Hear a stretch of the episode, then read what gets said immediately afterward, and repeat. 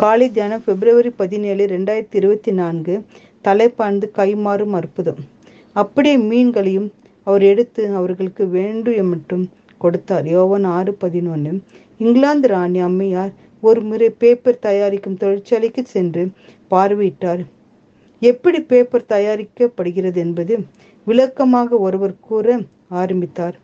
அதனால் பேப்பர் தயாரிப்பிற்கான மூலம் பொருள் கெட்டி கிடைக்கும் இடத்திலிருந்து அவர் செல்ல ஆரம்பித்தார். அந்த மூலம் பொருள் குவியலாக கிடைக்கும் இடத்திற்கு வந்து அரிசி தன் மூக்கே பொத்தி கொண்டார். ஏனெனில் மூலம் பொருட்கள் அவ்வளவு துர்நாற்றம் உடையதாக இருந்தது. பின்பு அரிசி அலையில் பல அறங்களுக்கு சென்று பேப்பர் தயாரிக்கும் முறையை முழுமையாக தெரிந்து கொண்டார். நன்றி கூறி அலையை விட்டு கிளம்பும்போது அலையின் முக்கிய அலுவலர் ஒரு தாளை அரசியிடம் காண்பித்தார். அந்த தாளில் இங்கிலாந்து அரசியின் நிழல் படம் நன்கு தெரிந்தது. இது இந்த நாள் மிக நேர்த்தியாக இருக்கிறது என்றார் ராணி அம்மையார். இந்த தாளும் நேர்த்தியாக இருக்கிறது என்றார்.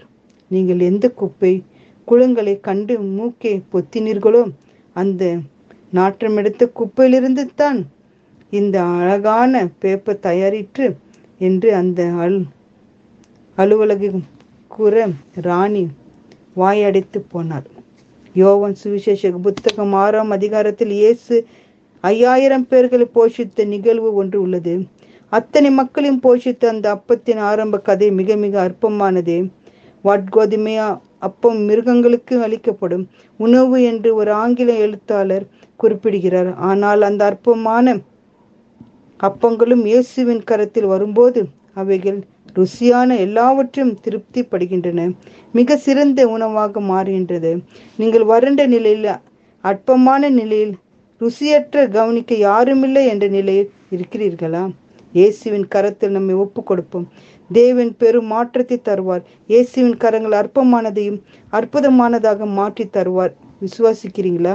இயேசு அந்த அப்பங்களை எடுத்து ஸ்தோத்திரம் பண்ணி சீசரிடத்தில் கொடுத்தார். சீசர்கள் பந்திருந்தவர்கள் கொடுத்தார்கள்.